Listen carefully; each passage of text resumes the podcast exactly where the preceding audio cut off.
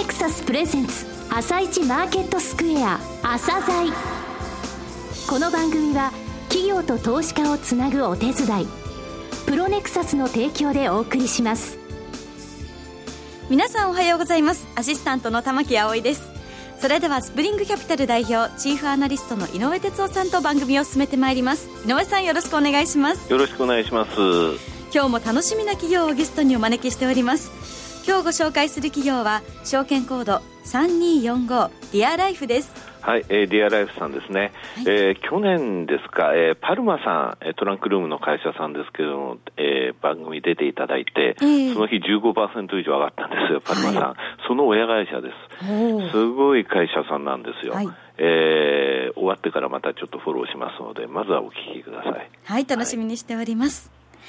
朝鮮今日の一社です。朝鮮今日の一社。本日は証券コード3245東証一部上場のディアライフさんをご紹介いたします。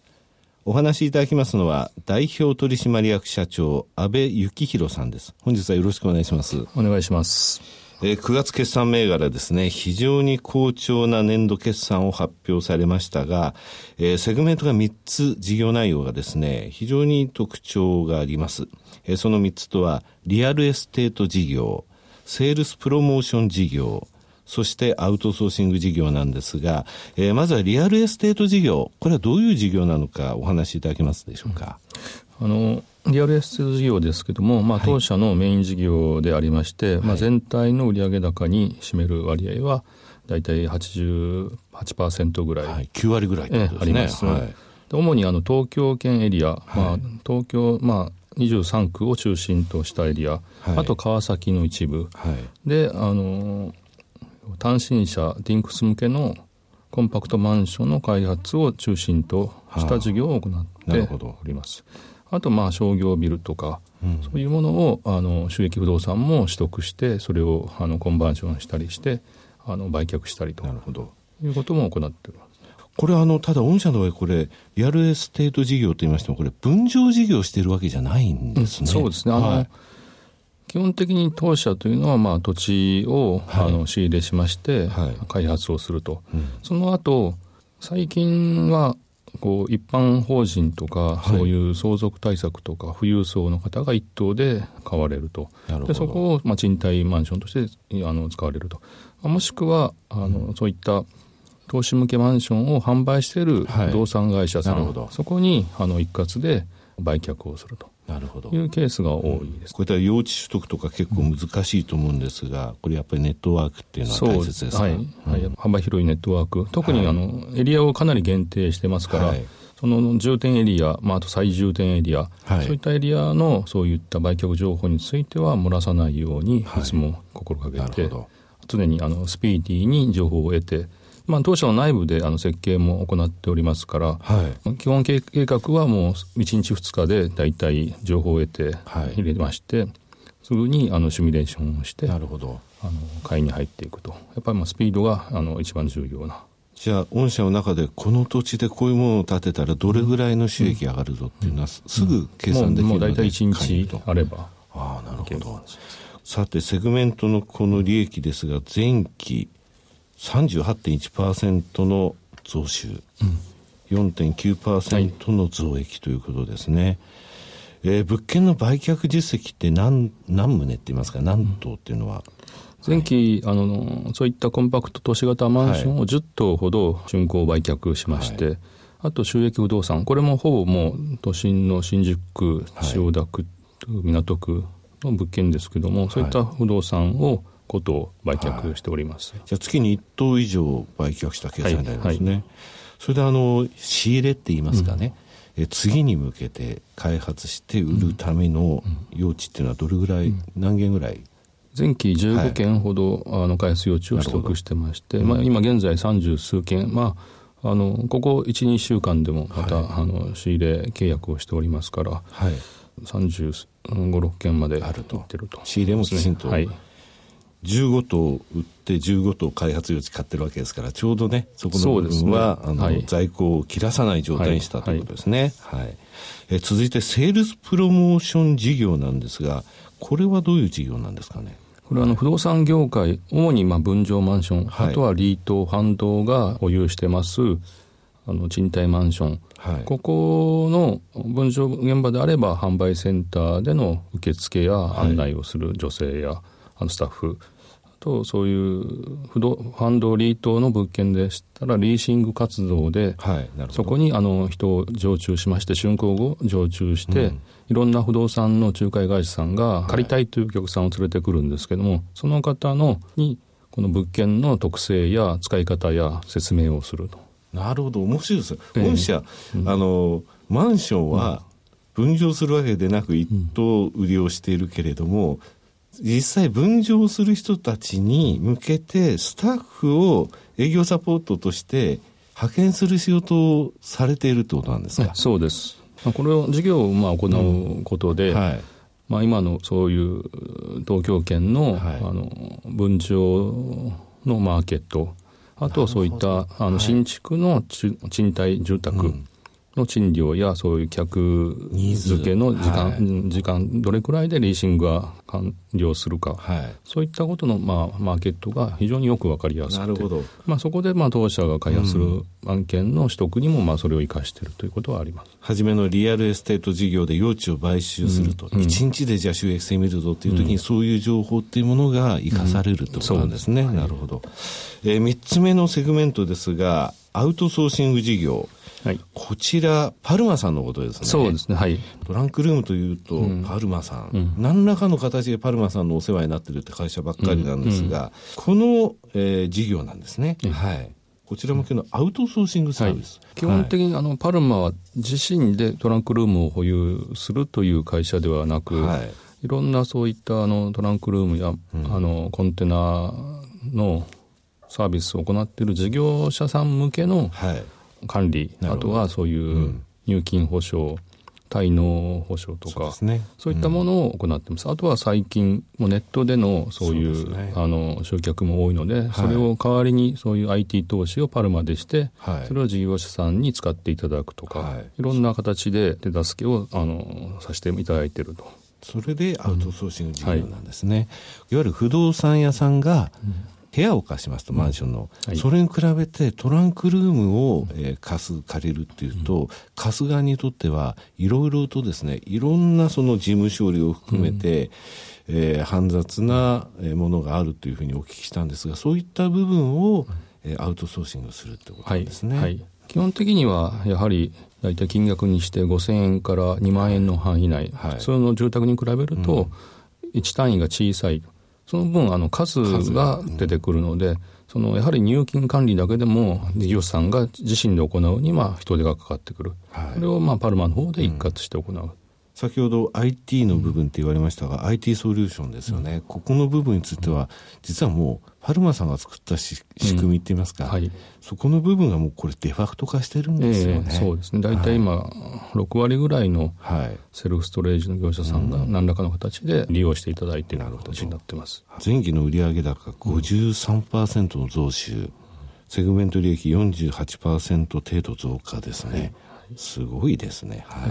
まあ、まだまだそのアメリカに比べて日本のそのマーケットは小さく、まだまだ伸びる要素はあるかなと思います。すね、全体的にこのセルフストレージのマーケットが、日本でのマーケットが増えてくると、かなりそのパルマ、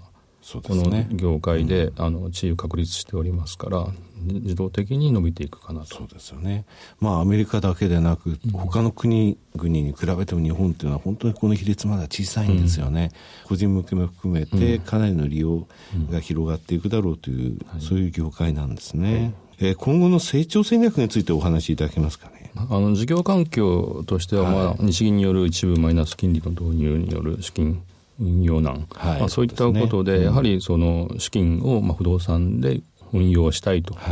い。うのが個人、法人問わず、うん、あのまだまだついていくと思われます。はい、まあ、その中でどういった不動産にやっぱり投資をしたいかとい。うのを考えていけば、やはりまあ人口がまだ増え続ける、まあ、2025年ぐらいまでは増えると予想されている東京圏、はいそこでの住宅、またあのこれからあの手掛けて、もう実際一つ案件も取得してるんですけども、そういった商業地でのあのミニ店舗開発、そういったところで、あの安定的な収益を生むような不動産に投資して、それをまた、あの売却をするということも考えております。はい。アウトソーシング事業はどうでしょう、うんうん、はい、これもですね、まあ、一般的にこの4つのデデーと言われてるんですけども、はい、この業界の中では、セルストレージ業界の4つの D、はい、まあ、高齢化、まあ、 death と、はい、あと離婚 divorce、はい、都市化による住宅間狭小化、 density。ですね、はい、それと人口流動、はい、 dislocation、まあ、この4つの D というのが、まあ、日本の場合でも非常に、あのどんどん進んでいくと思われるので、まあ、これもかなり増えていってますね、うん、ただなかなかこのまだセルフストレージ事業のあの解散っていうのははい、まだテレビコマーシャルとか、まあ、こういったラジオでそういったコマーシャルするような会社さんがいないんで、うん。はい、こういう形でどんどんあの大きな 皆さんが成長していっていただければ、はい、あのますます伸びていくと。リートでね、はい、いずれこういうリート出るんじゃないかなと思ってるんですけど、これだったらそれほど大きな金額でもなくですね、はい物流のところへ行きましたと。ただ物流倉庫と言われている倉庫のこのストレージの部分っていうのは、これから可能性十分あるだろうと。海外でありますからね、はい、ね。そうですね。今も、はい、あの、日本でもいろんなインフラリートとか、はい、ヘルスケアリートっていうのができてますけども、はい。うん、まあ、唯一アメリカのリート市場にあって、はい、日本のリート、上場リートにないセグメントっていうのは、この、うんセルフストレージ、ね、まあ、パーソナルストレージとも言いますけども、うん。ね。はい、この分野だけなもんですから、はい、まあ、なんとかこれをあの近いうちにリート化できるお手伝いがあるまでできればと。うん、まあ、そういった準備を今あの行っているところです。ぜひ日本での旗振り役をですね、すね。パルマさんやってほしいですね、はい、やはりもう認知度がいかに高まってくるか、うん、はい。まあ、それによると思いますね。もう一般的に、まあ、当然、あの使ってるのが当たり前とい。うような状況になってくればいいなと思います。あとこのそういう投資案件として今パルマで、あの土地を取得してそれを、あのこういったセルフストレージをもあの建物型のものを開発してそれを投資家やそういうファンドに売却するという短期ソリューション、そこもあのかなり拡大しつつありますから、そういう形であのその広げていければいいと思ってます。はいえー、株主還元についてはどういうふうにお考えでしょうか？はい、これはもう非常に重要なことだと思ってまして、はい、今期に関しても、まあ、前期の35%から配当成功も40%に引き上げまして、はい、でかつあの株主優待というのもあの3期前から行ってはおるんですけども、はい、さらに、まあ、長期に保有していただく株主様のために、はい、半年間以上継続して5000株保有していただいた株主様には、1万円を、あの、のクオカードを送らせてもらうという形で、優待を見直しております。なるほど。また、あの、自社株買いも、はい、あの常にタイミングを見て行っていきたいと思っております。はい。わ、すごい宣言が出ましたね。はい、はい。実はですね、スプリングキャピタル社経営指標のですね、うん、ランキングシートというのを作ってまして、うん、えー、金曜除く3238社、うん、上場企業が対象なんですが、御社の順位ですね、ええ、6位です。本当ですか？それはびっくりですけど。成長性とですね、ええー、資本利益率、はい、それから売上高利益率、それから株主還元に関する健全配当成功。6位ですか。はい、6位ですよ。それはぜひちょっとその資料をいただいて、うちのホームページにも載せたいですね。はい、そうですか。あの、ちなみにですね、うん、この6位というのは11月の数字なんですね。11月、今年の。はいはい、で昨年度、2015年度の確定順位は5位なんですよ。うん、ちょっと落ちたんですね。1位だけですよ。あ、そうですか。はい。すごい順位ですよ。ありがとうございます。はい。はい、えー、最後になりましたが、リスナーに向けて一言お願いします。今後もですね、東京圏の不動産を中心として、はい、あの、拡大に努めてまいりますので、あの、よろしくお願いします。安倍さん、本日はどうもありがとうございました。ありがとうございました。今日の一社、ディアライフでした。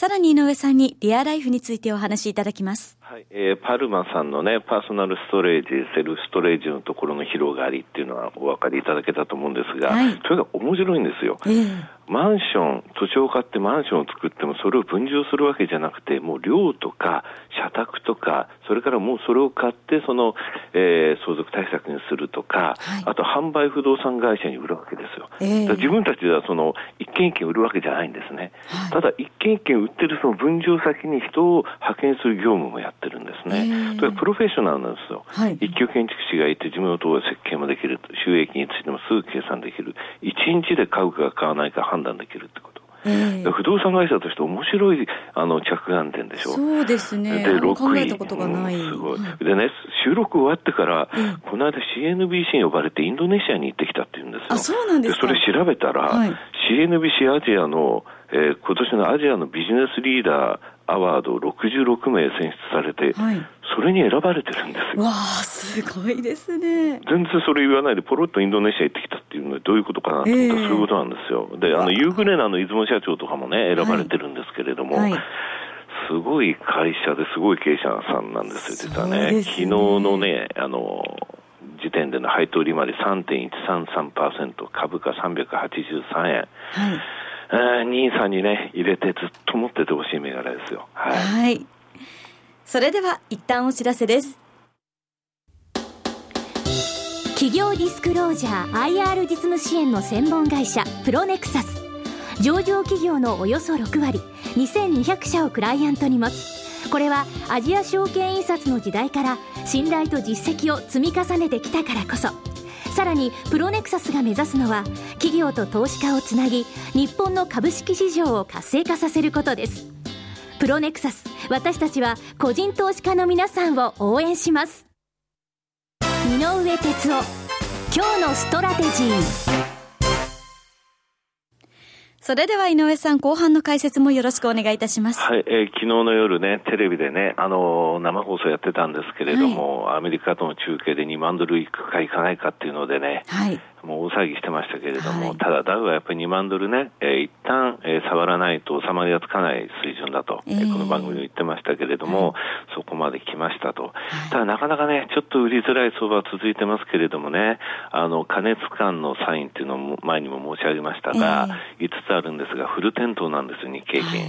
これで6日中5日なんですね、はい、これって実は2013年5月以来なんですよ。3年半ぶりぐらいで,、でこの時ってね、実はね、ダウが1万5000ドル初めて達した時、1万5500ドルに初めて達した時なんですね、はい、似てると思われるかもしれませんが、その後実は S q、6月の S q にかけて、日経金って1100円も落ちたんですよ。はい。けど、その後また落ちて、あ、ごめんなさい、1100円どころじゃない、3200円落ちたんです。その後2400円戻したんですが、はい、だこの時と決定的に違うのは、この時はね、最低改ざんっていうものがあまりにも膨らみすぎて、それの解消売りが引き金になったんですよ。えー、全然その犯人探しが分かんなかったんですけれども、はい、あの、この番組では最低解消の売りですよっていうのを言ってましたと。はい、